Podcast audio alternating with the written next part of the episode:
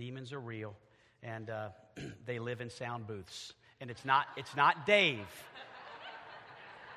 It's not Dave. It's just his unconfessed sin that's the problem. No, I'm just kidding. All right. I'm totally joking. I, I kind of told myself I wasn't going to say anything, but then Sonia, you know, kind of, she beefed in. No, I'm joking. Isaiah 64 1 is really what I want to quote to you in the beginning because this is the theme verse of this series. So please listen to this verse as I quote it out loud. It says, Oh, this is Isaiah's prayer, Oh, that thou wouldest rend the heavens, open the heavens. Here's his prayer God, open up heaven. And here's what I want you to do open up heaven that thou wouldest come down. God, I'm on earth. I'm standing here on planet Earth in Hot Springs, Arkansas. And here's what I'm wanting you to do this morning. I'm going to church this morning at, and I'm going to be in a worship service at 10:30. And God, when 10:30 comes, I know you're going to be there because we all, we all, you know, those of us who are saved and have the Holy Spirit living inside of us, that is God Himself in the form of the Spirit of God in us. But God, I want more than that. God, I want you to literally open up the heaven and come down. Come down, and it says this that the mountains might flow down at thy presence. I want it to be so powerful, God, that when you come down, things happen that don't normally happen.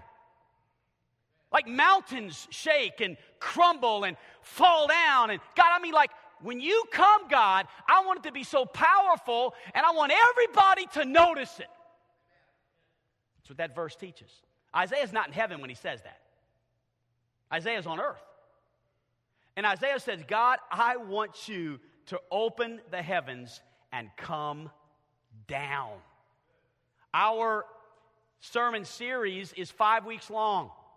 We're in the second week of this biblical series on what brings the glory down in the church.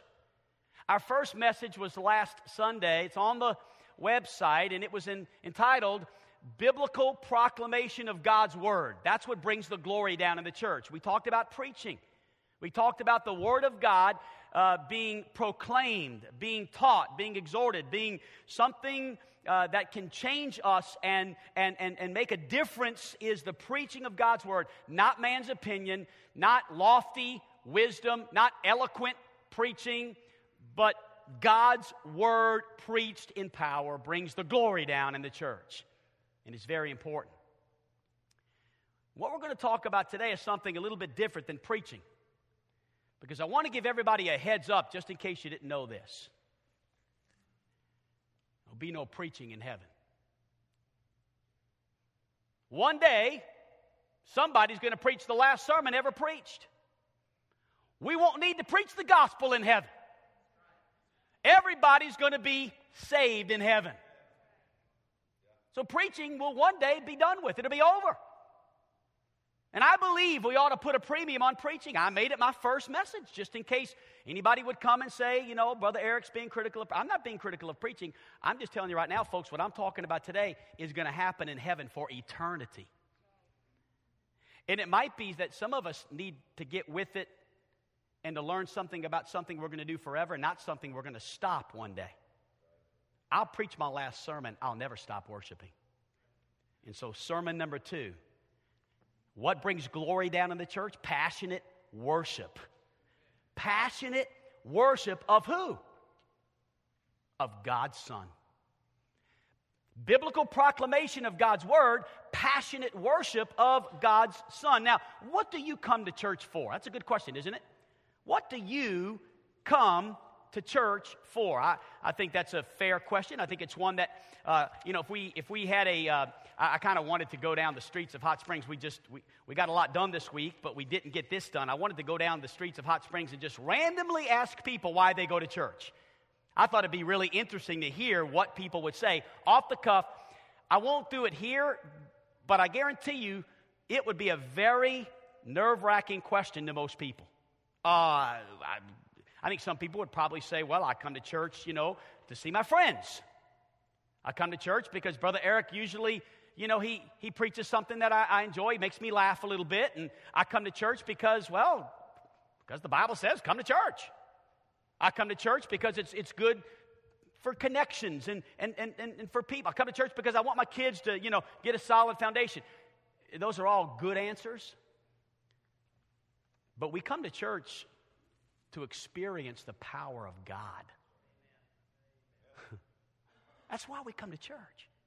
We come to church to worship God and to do those things that promote Him, to pr- promote His manifest presence in the church.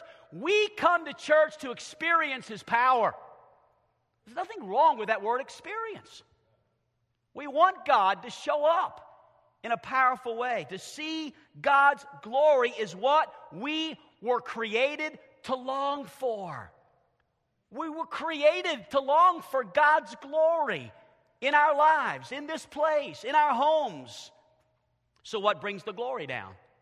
If we were created to, to, to long for His glory, to experience His glory, we already talked about the fact that this is a very important time each week for us.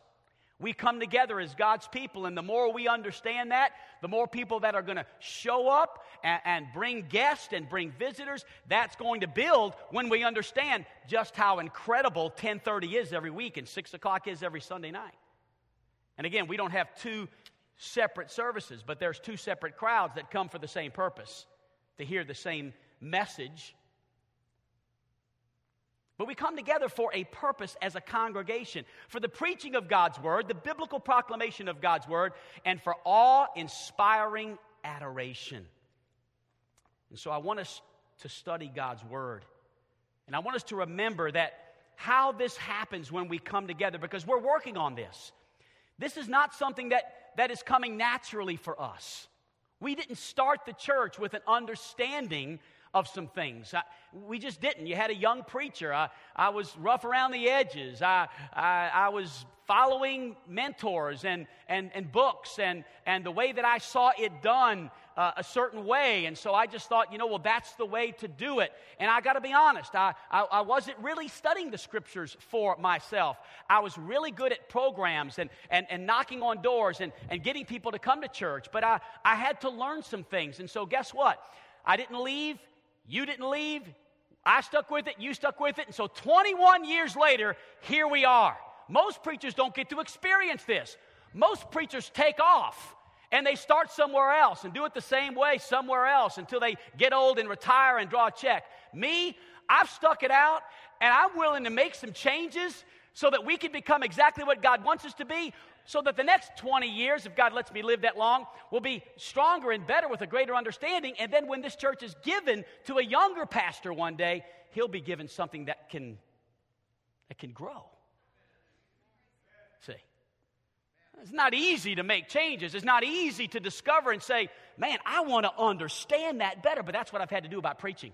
I've had to do that, church. I've, I've had to say, God, I want to preach the way you want me to preach. And I'm, I'm empty, God. Show me what you want me to do. And God has taught me some things about preaching and expository preaching and preaching through the Bible and preaching verse by verse and not getting on rabbit trails and tangents and opinions. And God's helped me with that. I, I expressed that to you last week, and most of you seem to appreciate that. And then I expressed to you today about this thing of worship. And so, could we do something that's really might be kind of weird to some of you guys? So, you don't have to do it, but I feel led to do this. I really do. I just feel led to do it. It's not shouldn't be too spooky, but I want to do this. I want to just, whoever you're sitting next to, I want you to, in just a moment, I want you to hold hands with that person. The Bible says that we ought to agree in prayer. Amen? If any come together on earth and agree, then God can work in agreement. God can't work when we've got disunity, but let's just pray that God, at the end of this message, will give us an understanding as a church family together together. Let's hold hands together with those we're sitting next to. Even if it's a boyfriend and girlfriend, hopefully you can get your mind on the right thing at church. Hallelujah. This is your one chance, okay? Father, we come together to agree. We agree today that your word is open to John chapter 4. We agree today that we are going to open up our hearts to what you want us to learn. I know, God, that I've been, I've been just knee deep. I've been really in over my head, to be honest, in this passage, in this scripture. And Father, I think that you have brought me to the pulpit this morning with an understanding of what it means to worship. And I want to be able to say it the way that you would say it if you were here. And so, God, please, as we learn what brings the glory down in the church, help us together to be willing to take a journey of understanding Scripture and become more and more ready for an eternity in heaven. In Jesus' name, amen. Amen. John chapter 4, look at verse 24, our theme verse. It says, God is a spirit, and they that worship him must worship him in spirit and in truth. Now, in the text that we're about to read and review just for a moment as a, as a foundation, Jesus is having a conversation with a Samaritan woman. Okay? That's the last verse that we're, that's kind of the climax verse of this passage. But in this passage, there's a conversation going on between Jesus Christ, our Lord and Savior, and a Samaritan woman. You see, the Samaritans were despised by the Jews because they had intermarried with the Gentiles. Now, since I can say this, this is a good opportunity for me to say it. The Bible does not condemn interracial marriage anywhere. You just can't find it. You'll not find a passage of Scripture that comes to that conclusion. What the Bible does condemn is interfaith marriage. You see, and that's what, what, what the Samaritans were looked down upon for, was, was not interracial, interfaith marriage. So let's pick up the conversation, if you would please, in verse 13. Back up, or actually, let's go back to verse 10. The, the conversation is about living water. Kind of strange, isn't it? I mean, when you, go, when you ask for water, do you ever ask for that? Hey, could you give me a glass of living water? You know, can you imagine the waitress comes? We took the Gormleys out last night for their 25th anniversary. Had a great time. Got free dessert. Hallelujah. I, I, just told them, I said, hey, this is our 25th year and this is their 25th year. They come back and we got free key lime pie and molten lava chocolate. Can you believe it? I love that stuff. Don't you love free? I love free. And when the waiter came by, we all asked for water. Four waters, all of us got water. A good way to save a little money. And, and, and if you're going to pay for dessert, I'd rather pay for dessert than a Coke. Amen. So I said, Sir, we'll take some living water. If I'd have said that, I guarantee he'd have looked at me like this Samaritan woman looked at Jesus. What you talking about? living water? You see, living water is a picture. It's a picture of what Jesus can do in a life. That's what it is. Look at verse 10. Jesus answered and said to her, If thou knewest the gift of God, and who it is that saith to thee, Give me to drink, thou wouldst have asked of him, and he would have given thee living water. So the woman says, Sir, thou hast nothing to draw with. She didn't get it. And the well is deep. From whence then hast thou that living water? Art thou greater than our father Jacob, which gave us the well and drank thereof himself and his children and his cattle? And Jesus answered and said to her, Whosoever drinketh of this water shall thirst again. But whosoever drinketh of the water that I shall give him shall never thirst. Amen. Look at verse 16. So Jesus says to her, Go, call thy husband and, and come hither. He knew what he was doing. He knew she didn't have a husband and she'd been married multiple times, but he asked her the question to get her to think about some things. And the woman says, uh, Well, I have no husband. And Jesus says, Thou hast well said, I have no husband. For thou hast five husbands, and he whom thou now hast is not thy husband. Is that, uh, uh, excuse me, is that saidest thou truly? And, uh, excuse me, in that saidest thou truly. In other words, yeah, you're right, you have no husband, and not only that, but you've had five husbands. And then she asked this question she said, or rather, she makes this statement Sir, I perceive that thou art a prophet. Major understatement. Amen? wow. You must be a prophet. And then she does what all of us would do right now. She's really nervous, right? And so she does a major change of subject. Don't we do that? When we get nervous, we change the subject. And she did. I mean, we're talking about her life and she says, oh, Our fathers worshiped in this mountain. And you say, All of a sudden, we're talking about worship, you know. That in Jerusalem is the place where men ought to worship. Jesus said to her, Woman, I believe, uh, believe me, the hour cometh when you shall neither uh, in this mountain nor yet at Jerusalem worship the Father. Ye worship ye know not what. We know what we worship, for salvation is of the Jews. But the hour cometh and now is when the true worshipers shall worship the Father in spirit and in truth. The Father seeketh such to worship him. God is a spirit. They that worship him must worship him in spirit and in truth. So I have an amazing passage of scripture here.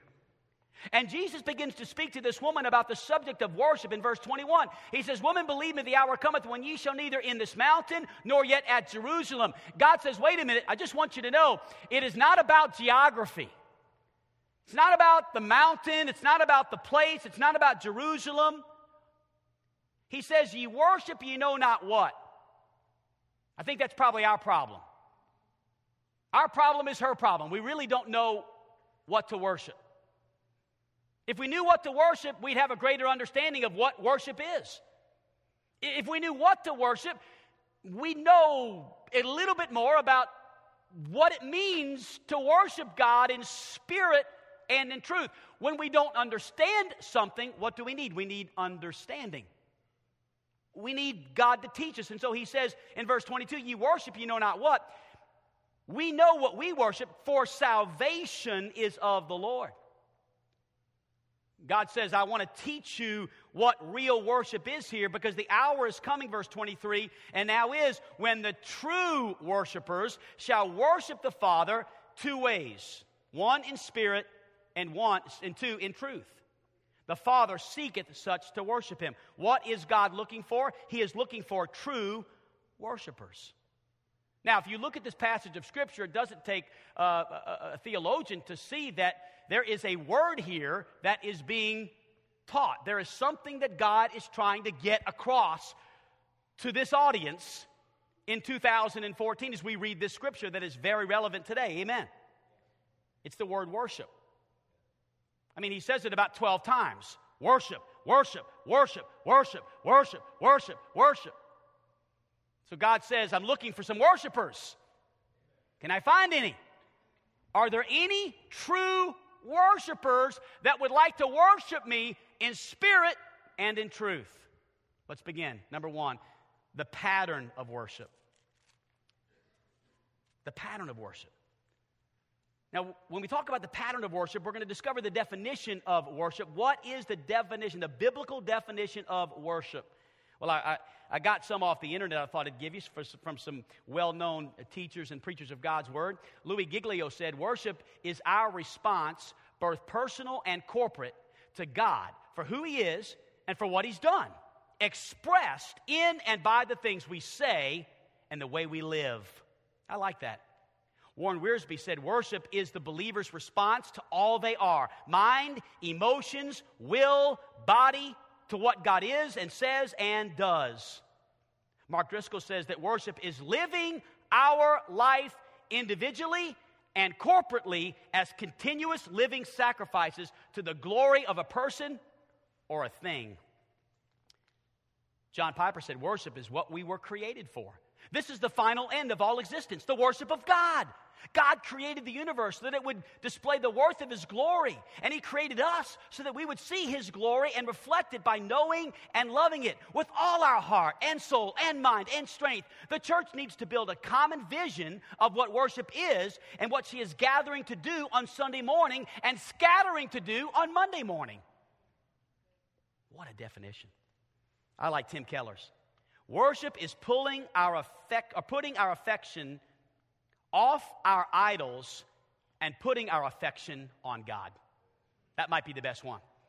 Truth of the matter is, when we come to church, we figure out what our idols are because whatever we worship more than Jesus is an idol. And most people come to church and worship a lot of things more than Jesus with their mind, will, soul, and bodies. They worship things more than they worship Jesus. These are great definitions, but, but let's look at the Old Testament definition and the New Testament definition because these are good definitions, but these were men, right? Right on, spot on. Loved it. Every one of them I, I, I tend to agree with.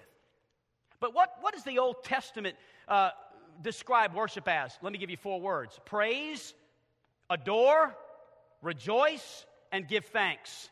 Those are four words that describe worship praise, adore, giving thanks, rejoicing. Literally in the Old Testament, here's what it means literally to fall or to prostrate yourself before someone on the ground.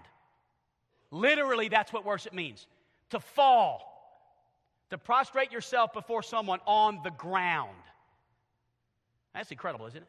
Chet, come here for just a second. Let me get a volunteer. All right, Chet. Here I am. Uh, illustrate worship to fall and to prostrate yourself before someone on the ground. All right, Chet, do you feel uncomfortable right now? A little bit, he says. All right, thanks, Chet. You can stand up.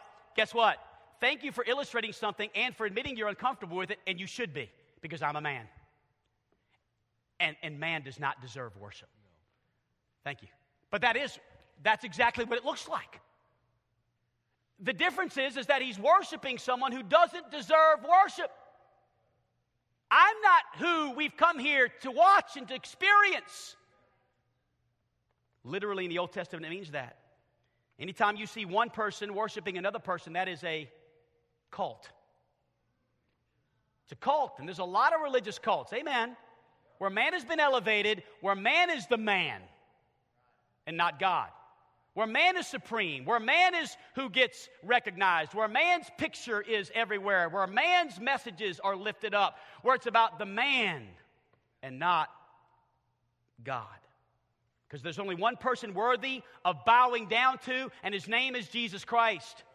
He's the only person worthy. In, in the New Testament, that's the Old Testament. Let's go to the New Testament. In the New Testament, there are two words to describe worship. One word is adoration. Adoration. And the other word is this to give or to pay homage. To give or to pay homage.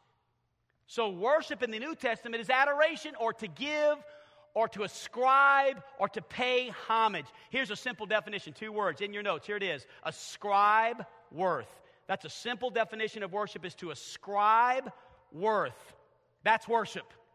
Giving worth to something. Are you with me? Are we learning? Are we understanding it? I'm just going really slow here. I want you to get it. All right, let's go to the Bible. Psalm 29. Look on the screen. Psalm 29, verse 1 and 2. Give unto the Lord. Some translations would use the word ascribe. Give is good, ascribe is good, either one. But I like give.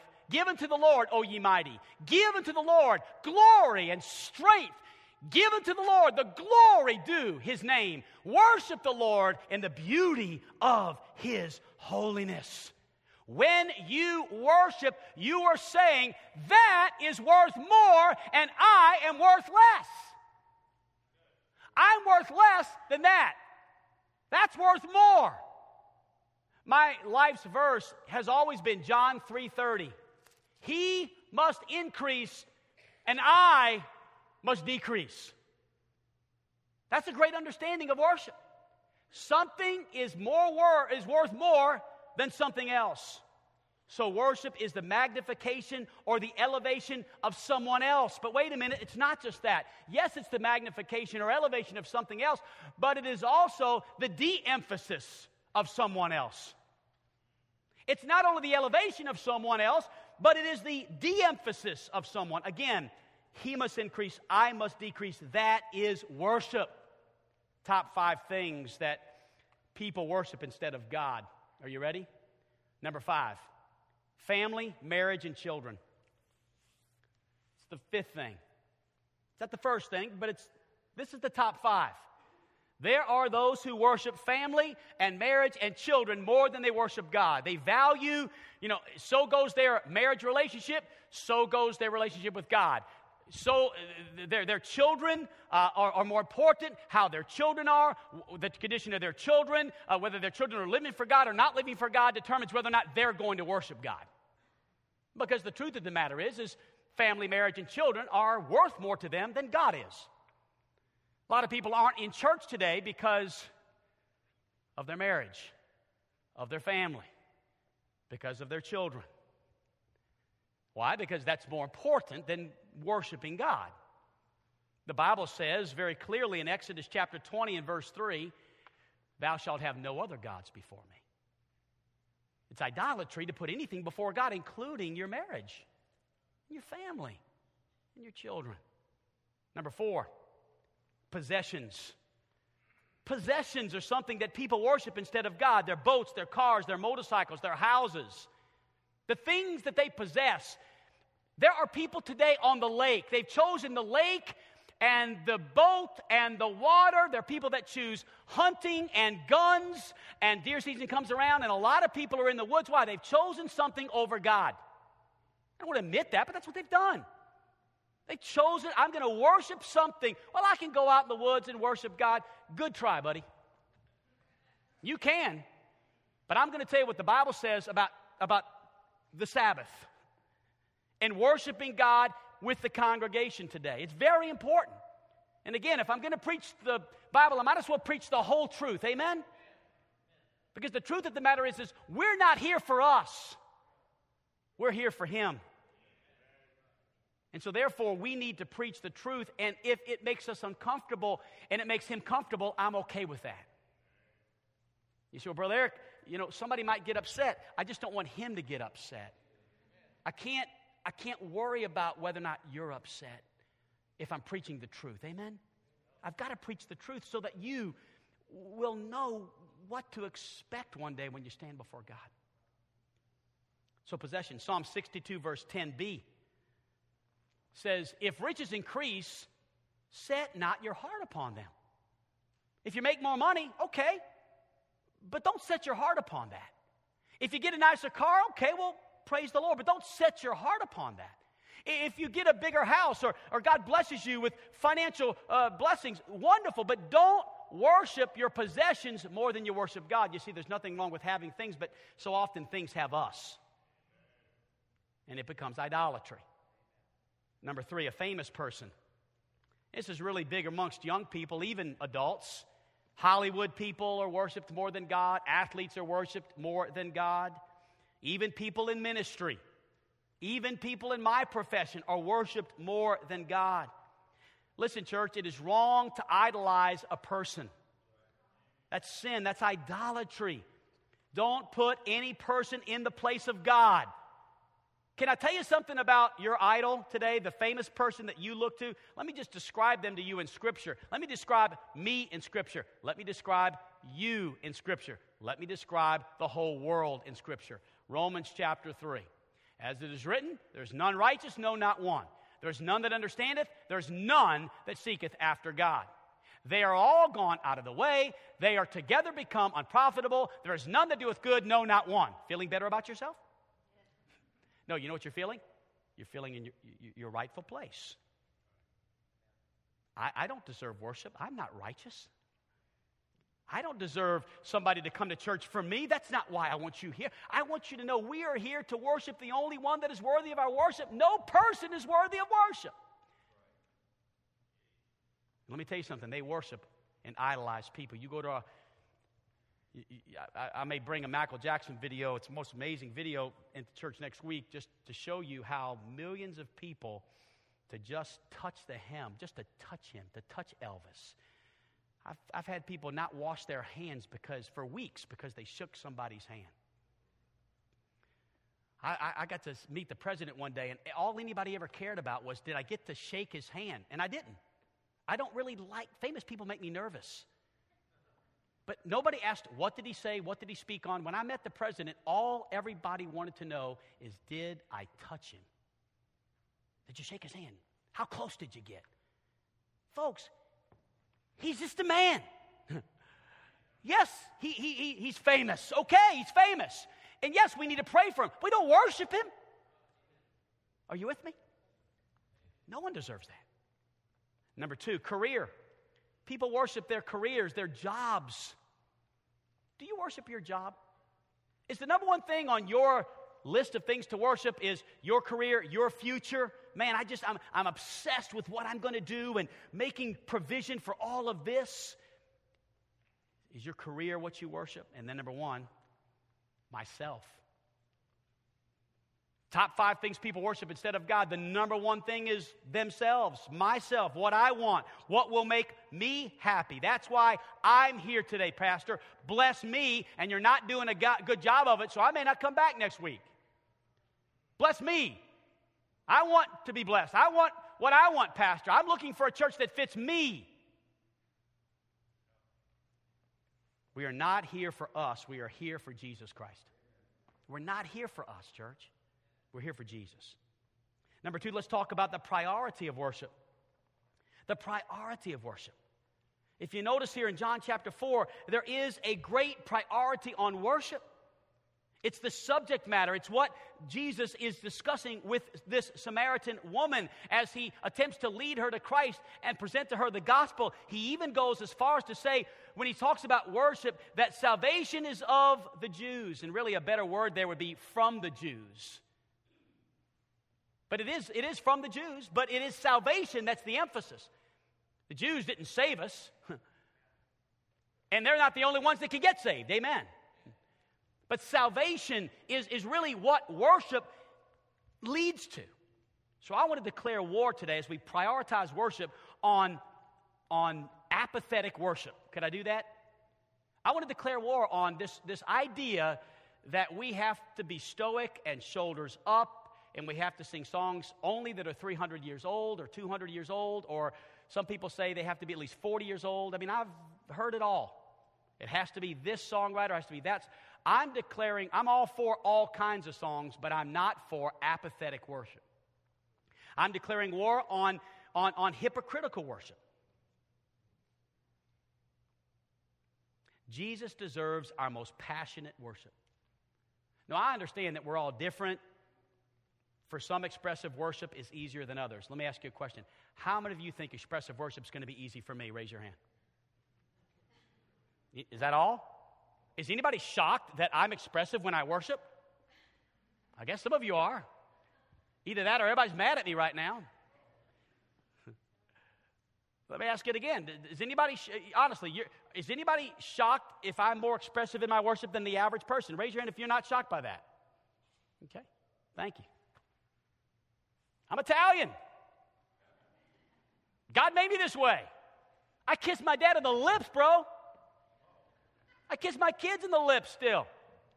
I love these. I mean, I'm, I'm passionate. I'm on this way. Watch me live my life. I don't do anything halfway. And if I don't do anything halfway, I'm sure not going to come to church halfway. I mean, listen, I don't eat, I didn't eat your uh, peanut butter pie. Miss Camille, when I ate that pie, I ate it with passion. It was phenomenal. I mean, it was like, oh, my soul, this is crazy good. This is so good. I mean, I gave some of it away and then I hid the rest. No one knew where it was but me. I kept coming out with pieces. Where is it? You're not finding out. She made it for me. Love this pie. You know, I coach with passion. I teach with passion. I have a 7:30 class. I don't have people fall asleep in my class. I'm into it, man. If you're going to teach at 7:30, get into it. I mean, I'm, I'm walking, I'm using my hands, I'm expressive. God made me this way. I understand you may not be that way. But God made you to worship. God made you to worship. You may not be as expressive as someone else, and we're not to judge the person around us. Amen. But can I say this? And here's my statement I want all of us to discover who God made us to be. Who did God make you to be? You see. And whatever that is, max it out for God in worship. Max it out. Amen. I know it's I know it's more than this. Because I've seen some of you worship other stuff. And you're more than that. Well, God's just different. I don't get excited about church and God because I come preach. Yeah, I know you're all about you. I know that. Amen. See, some of you aren't used to me preaching so forthright, but how other way do you do this? It's in the Bible.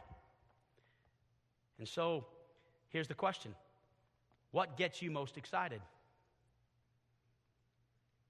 Because anything that gets you more excited, anything you get more excited about than Jesus is a problem.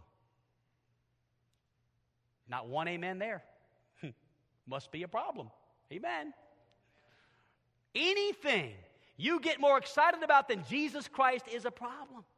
You see, we want to be a church where the glory comes down, where Jesus is unashamedly adored.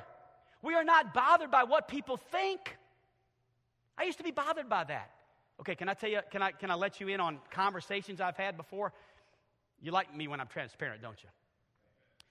No, Sonia, we can't sing that one because so and so is going to be in the service. How many times have you heard that? No, Sonia, let's not do that one because, no, let's not, well, we got to be, no, don't play that. No, don't, no, no. And, and, and everything's about, well, we just want to, we got one person coming. I, I used to have people come up to me in our church and say, Pastor, why can't we just be us? Why do we always have to worry about what everybody else thinks?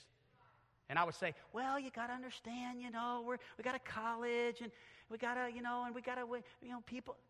I thought God sent us here to win hot springs to Christ. And yeah, amen, right. I'm preaching to me right now. And so God began to change me and show me. So guess what happened? Yeah, exactly what you think. I lost every friend outside of Hot Springs. The only ones I got left is you. That's it. I'm bare. I, I, nobody. I'm done. I'm gone. I'm done. You know, I still preach a little bit until they find out how I am now and they don't have me back. I'm having to make new friends. What's interesting is I am making new friends and I'm finding out that 7,000 haven't bowed their knees to Baal. And I found out there's a whole lot more people worshiping God passionately than those that aren't. It just takes a while to, to find those people. And so this morning, and I'm really going to not get done. I've got part two to this message. Did you notice at the bottom it says to be continued? So it may have to turn into three. But I, we're learning. This is a classroom, this is a laboratory for, for a few weeks. Now, not every church worships the same way. Some churches, choirs wear robes. Other churches, choirs don't wear robes. Other, some churches, you know, the, they have a worship team, a praise team, you know, that leads the worship. Some churches have full bands that worship. Some churches just have acoustic worship. Some worship with just a piano. Some worship with organ and piano. A lot of different ways to worship. But I want you to see and really, I'm winding down the message, not that I'm, I'm done or even close to being done, but I am, I am going to need you to take a few moments, about five minutes, and, and I wanted you to see about five or six different churches as they worship. Notice the number of people. By the way, when we get to heaven, folks, it's going to be awesome because there's going to be millions and millions of people. Can you imagine worshiping God? I was in a building the other day with 16,000 people worshiping at Winter Jam in Little Rock. I could, I've never been in a building with so many worshipers. It was incredible. You say, Did you like all the genres? No. And guess what else I don't know? I don't know which one God liked the most. God, for all I know, God may like rap. I have no idea. I've never asked him. I know he liked the words because they were awesome. And I know they're reaching people. I personally, it's not me, but I was amazed at the worship. And we're not going to watch Winter Jam. Don't get nervous. Some of you wouldn't have a cow, and I understand that. We're not going to do that. But just watch a few churches as they worship. These are churches that I've learned from.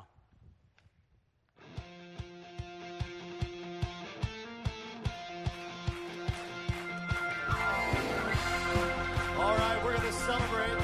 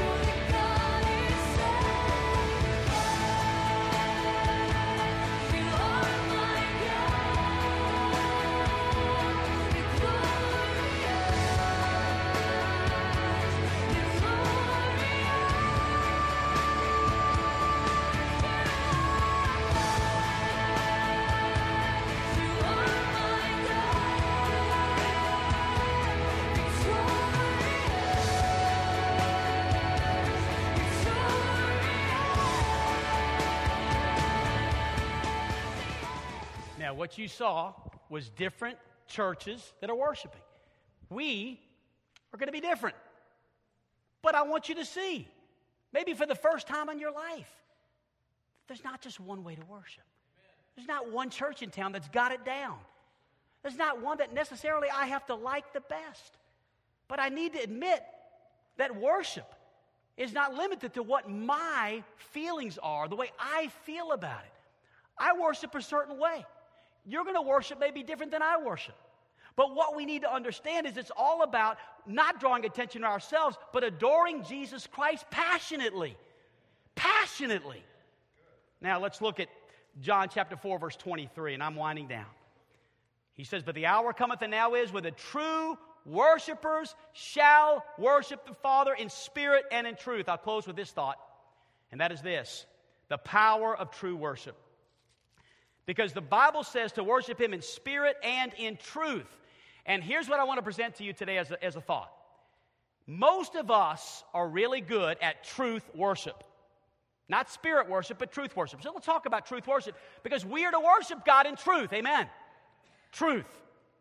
You see, if you think about it, man is both physical and spiritual, right? You have a body and you have a what? A soul.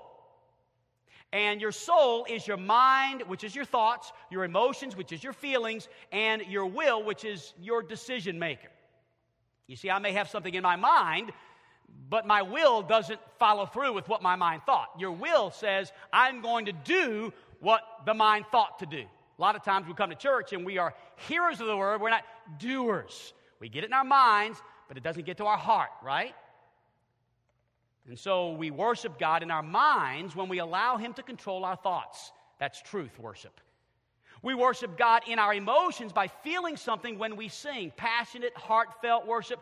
God wants us to feel something when we worship Him. It's just like when my wife comes home and I say, honey, good to see you. I, uh, it's time to tell you that I love you. And so here goes. You ready? I love you. Now, what's for dinner? No, Carol Ann wants a little feeling. I'm just telling you. She wants a little, hey, sweetheart, good to see you. Come here. Come give me a hug. Give me kiss. I love you. She likes that. Ladies, come on, you got to admit, you like when the I love you is, I love you, baby, more than you do, I love you. God bless you, sweetheart. Now, what's for dinner? Come on. A or B? Okay. So, so see, heartfelt worship. And then we worship God with our wills. When my will says, listen, this is what got me to church today. I got to church today because I said, you know what? I'm going to go. I, I know I need to go. I'm going to focus when I get there. I'm going to listen when I get there. And so that is your will. And so John 4 24 says, we worship him in spirit and in truth. But listen to me, worship cannot just be a head thing. And for so many of us, worship is only a head thing. I grew up in a Catholic church, and so guess what? It was shoulders up, sit down, stand up, genuflect. Then I got to a Baptist church, and it wasn't much different. Pretty much the same thing. Very stoic. We stand there, we open up a book, we look down, and we read, and that's fine. It's a lot like, honestly, the worship, there's not a lot of high energy. There was nobody moved, nobody raised their hands in the churches I attended. Nobody worshiped, nobody closed their eyes. I, had, I attended one church, they said if you hold the microphone it's sensual, so we couldn't hold microphones. I know, but that's the truth. You know, I remember one time Sonia did this with her head, and they said, no neck tilting. when you tilt your neck, you look like Elvis, you know, whatever. Don't tilt your neck, keep it straight. I sang for Hyles Anderson College. Here's how we were taught to sing. You, you do a, it's like a rotating fan. Water from the rock is what I needed. Water from which no one can deny. And when I come to Christ for my salvation, I find Jesus is the rock that satisfies. It's a, it's a rotating, and you just. Actually, that was a little too much. I was doing this. It was more. And, and we were taught that. And we did that, by the way. I was good. Two years I did that, and I was the best at it. I could rotate with the best of them. And that's what we were taught. And so we worshiped like we were taught. It wasn't let the Spirit lead. It wasn't, man, if you feel God moving, follow the Spirit. If you felt God moving, it was don't tilt the neck. Get your hand down. You know, this is what I was taught. Truth worship, it's only in the head, shoulders up. God doesn't want us to think just great thoughts about Him. God wants us to be moved in our hearts about what we're saying and about what we're singing. We need to think great thoughts about God, but we also need to be moved and stirred in our hearts about. Look, why do you think while I'm preaching, I'm passionate? Would, are you guys okay with me being passionate in my preaching? Are you okay with me getting with it and saying, listen, folks, listen to me, and, and illustrating things. I mean, to me, that's, that's important because I am passionate about what I'm saying. I am passionate, but I'm also passionate now about what I'm singing to God. Because I found I'm not trying to impress you, I'm trying to just lift. And by the way, I'm not trying to impress God either because you can't impress God. I mean, folks, let's face it, He's in heaven right now with 10,000 angels worshiping Him around the throne. God doesn't necessarily need to be impressed, He just wants to know how much you love Him. God loves to be loved just like you do. We're made in His image. And someone says, Well, Brother Eric, you need to calm down just a little bit. I'm not calming down. It's, there's no hope for me. It's over. I've found out what it's like to worship, and I'm loving it. And I think I'm just getting ready for heaven, folks. I just feel like in heaven, it's not going to be, all right, turn your hymn books to number. Let's sing the first, second, and last. I just don't think it's going to be that way. I'm not okay with first, second, and last. And we're going to sing the hymns forever. By the way, we're singing hymns that are new hymns. It doesn't make, we're going to do that. But listen, it, it's not about some ritual or some order of service. It's about God meeting with, the, with his people. All I've ever really known is truth worship. It's all I've ever really known is truth worship. It's all I've ever really known is make sure the doctrine's right in the songs. And I agree with that. Doctrine's got to be right in the songs. I was told that if you repeat a song over and over again, you know, they called them 7 Eleven songs. Personally, I think that we ought to repeat songs. It's about the fourth or fifth time I say it that it really starts getting to me.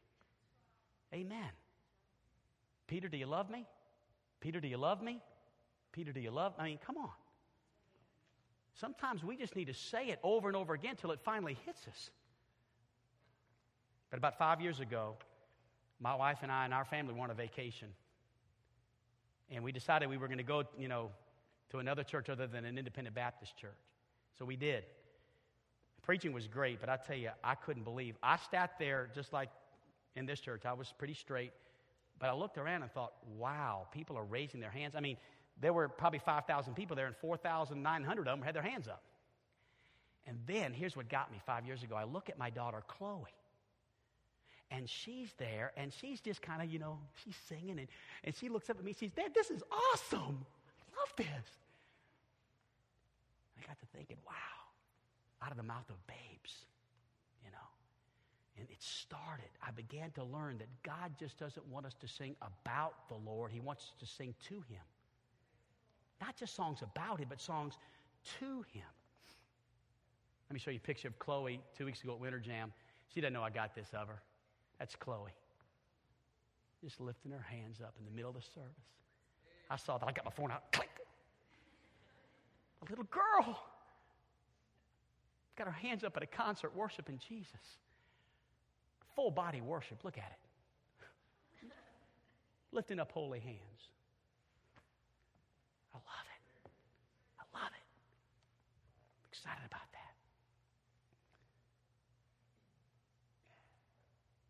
Let's bow our heads for prayer. I can't get it all in today. I'm sorry. I just pray that you'll see my heart in all this. You know, we put these sermons on the website. We're not trying to hide anything anymore. I mean, God, God is doing something in my heart and our hearts, helping me to understand. I want God to meet with us every week. It's going to take time to, to, to learn and understand. Just like it takes me 20 hours sometimes to prepare a message. It takes this worship team two, three, four hours sometimes of practice so that we can learn what God wants us to present to the congregation. It's going to take time for you to learn and for me to learn and understand. But today, if you're in this building and you'd like to know a little bit more about what salvation is all about, it's about worshiping someone. Salvation is about worshiping the one and only true and living God. There's no one like him, folks. No one like him. No one.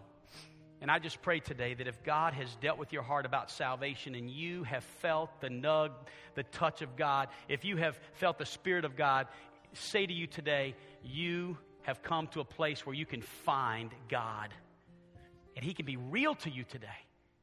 I want to ask you to step out in just a moment, come to the front, take one of our pastors by the hand, and accept Christ today. You can do that today. You can do that today. You can do it today in just a moment when we stand. If you're not saved, if you do not know for sure if you died you'd go to heaven, you can today worship the one and only true King. He can forgive you of your sins because you're not righteous and neither am I. He can come into your heart and save you. And He today can give you a home in heaven forever with Him. So you come if you need to. And others, if you need to come and pray.